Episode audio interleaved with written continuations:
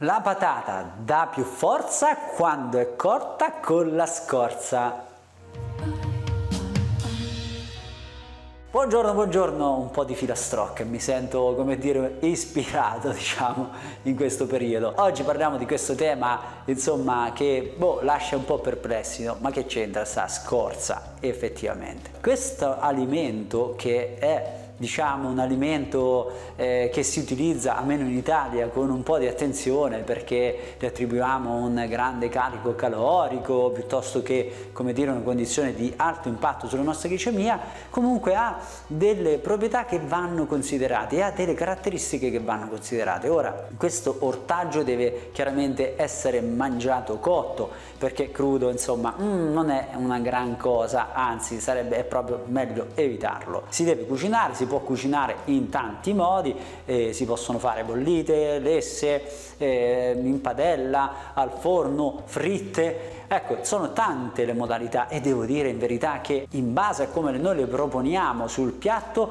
cambiano le caratteristiche. Magari questo ne parleremo in un prossimo video. Oggi voglio parlare appunto di questa caratteristica che in pochi conoscono, ovvero il mangiare la patata con la scorza, appunto con quella che è la scorza esterna. In Italia non si usa fare e molto lo fanno i nostri cugini francesi, utilizzano appunto questa metodica, puliscono bene eh, fuori e poi cucinano la patata con la scorza e la utilizzano anche, la si mangia anche. E beh, devo dire che questa volta i nostri cuginetti hanno ragione, hanno proprio ragione. Effettivamente la cucina francese ha il suo perché. E devo dire che proprio nella buccia esterna, nella scorza esterna, ci sono molte caratteristiche importanti di questo alimento. Consideriamo che quasi tutta la fibra, 6 grammi dei 7 grammi contenuti, sono proprio nella parte esterna, sono proprio nella scorza. Gran parte della vitamina C, sì, perché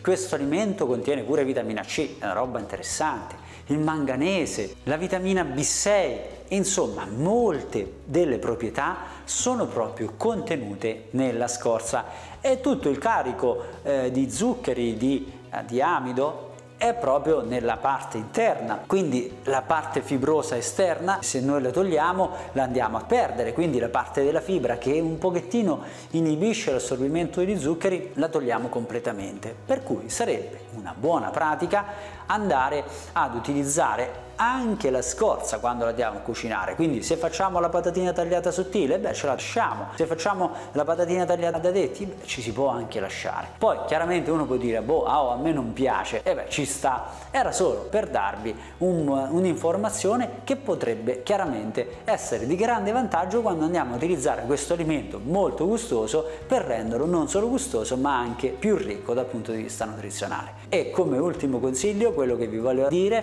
è di evitare evitare di cucinare la patata insieme che so alla carne, al pollo, alle costolette di maiale, è molto interessante. Sì, perché la patata è una spugna e quello è il grosso problema, è una spugna, quindi va ad assorbire tutto quello che è il grasso con cui si va a cucinare. Quindi il problema sui termini di calorie quando si utilizza anche questo alimento è molto anche relativo a questo particolare, quindi evitiamo di cucinare la patata con la carne, se dobbiamo farla col pollo facciamo a parte una teglia di patata, a parte una teglia con la carne o levare anche il pesce e quant'altro, perché in questo modo rendiamo la patata molto più gestibile e poi se ci possiamo lasciare anche un po' della scorza è anche meglio perché la patata dà più forza quando è cotta con la scorza. Grazie a tutti dal vostro nutrizionista, ci vediamo al prossimo video.